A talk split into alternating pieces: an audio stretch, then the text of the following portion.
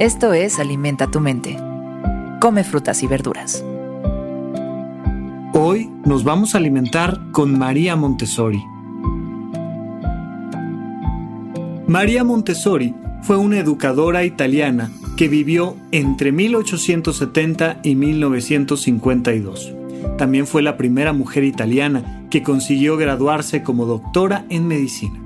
Es reconocida por haber desarrollado el método Montessori, un modelo educativo que hoy se aplica en muchas escuelas de enseñanza infantil. Hoy reflexionamos con sus sabias palabras.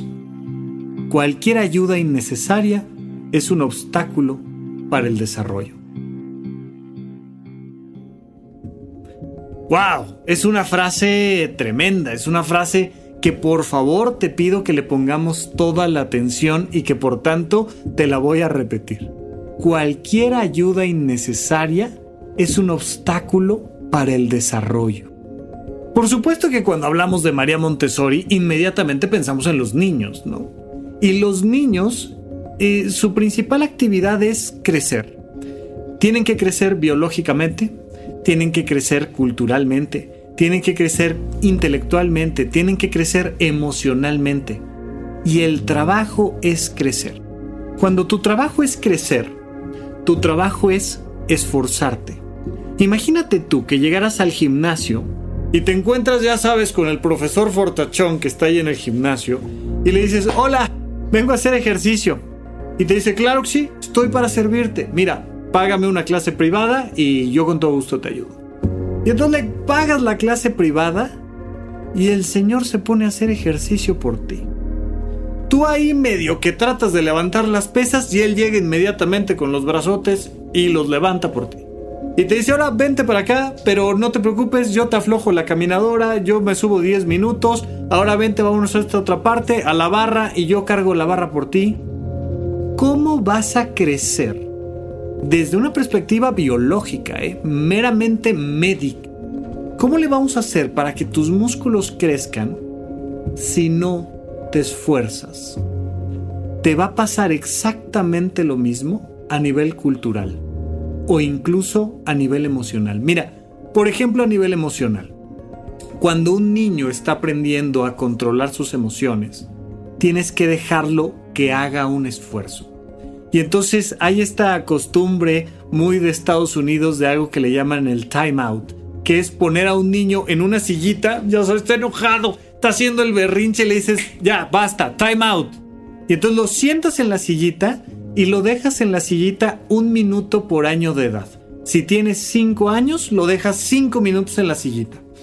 Y ves que el niño está haciendo un profundo esfuerzo para calmarse. Porque como lo tienes ahí, entre comillas, castigado, él sabe que mientras más pronto se calme, más rápido va a salir del timeout. Y lo ves haciendo un esfuerzo. Y lo ves aprendiendo a, a, a soltar, a perdonar, a dejar las cosas atrás. Ah, y cuando lo logra te dice, ya, ya estoy tranquilo, ya estoy listo para pedir perdón, ya estoy listo para seguir adelante, pero ves cómo el esfuerzo se suelta y se convierte en un profundo éxito. Ahí ese niño fue al gimnasio emocional y logró darle la vuelta a una circunstancia automática emocional. Culturalmente pasa lo mismo. Tienes que aprender a leer y, vas pasando de libros que tienen dibujitos a libros que no tienen dibujitos, a libros que tienen ideas mucho más complicadas y hay que hacer un esfuerzo hacia adelante. Uno de los graves problemas que tenemos dentro de la educación, especialmente en América Latina, es que estamos muy acostumbrados a creer que cargar las pesas de alguien que estamos educando es ayudarlo. Y lo único que estás haciendo es volviéndote un obstáculo en su desarrollo. Ay, mi amor, no te preocupes, yo lo hago por ti. Ay, mi amor, no te preocupes, lo perdiste, yo te lo pago. Ay, mi amor, no te preocupes. Y vamos brincándole los límites, pero no solo a nuestros hijos. Esto no es solo un tema infantil. Hacemos que nuestras parejas no se esfuercen, Hacemos que nuestros hijos no se esfuercen. Hacemos que nuestros padres no se esfuercen. Incluso cuando estás hablando de una persona que empieza con síntomas de Alzheimer, por, por ejemplo. Es muy importante que lo dejes esforzarse para hacer todo lo que pueda. Hay que ayudar siempre.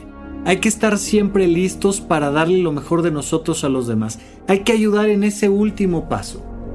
Pero siempre hay que pedir que la otra persona se esfuerce por el bien de todos, para no convertirnos en un obstáculo para los demás.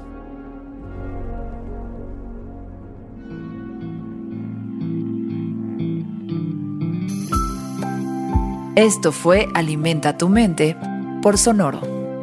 Esperamos que hayas disfrutado de estas frutas y verduras. Puedes escuchar un nuevo episodio todos los días en cualquier plataforma donde consumas tus podcasts. Suscríbete en Spotify para que sea parte de tu rutina diaria y comparte este episodio con tus amigos. Cualquier ayuda innecesaria es un obstáculo para el desarrollo. Repite esta frase durante tu día y pregúntate, ¿cómo puedo utilizarla hoy?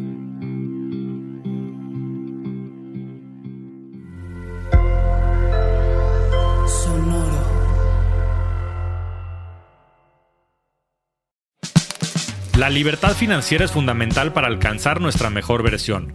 Estamos convencidos que hacer dinero no es un arte, no es magia negra, hacer dinero es una ciencia. Y ser un rockstar del dinero es lograr tu máximo potencial. En este programa descubriremos a través de los protagonistas de esta revolución financiera la fórmula para crear riqueza y convertirnos todos en rockstars del dinero. Búscalo en Spotify, Rockstars del Dinero es una producción de Sonoro. Hello, it is Ryan, and we could all use an extra bright spot in our day, couldn't we? Just to make up for things like sitting in traffic, doing the dishes, counting your steps, you know, all the mundane stuff. That is why I'm such a big fan of Chumba Casino. Chumba Casino has all your favorite social casino style games that you can play for free anytime, anywhere with daily bonuses. That should brighten your day a little. Actually, a lot. So sign up now at chumbacasino.com. That's chumbacasino.com. No purchase necessary. Group. Void were prohibited by law. See terms and conditions. 18 plus.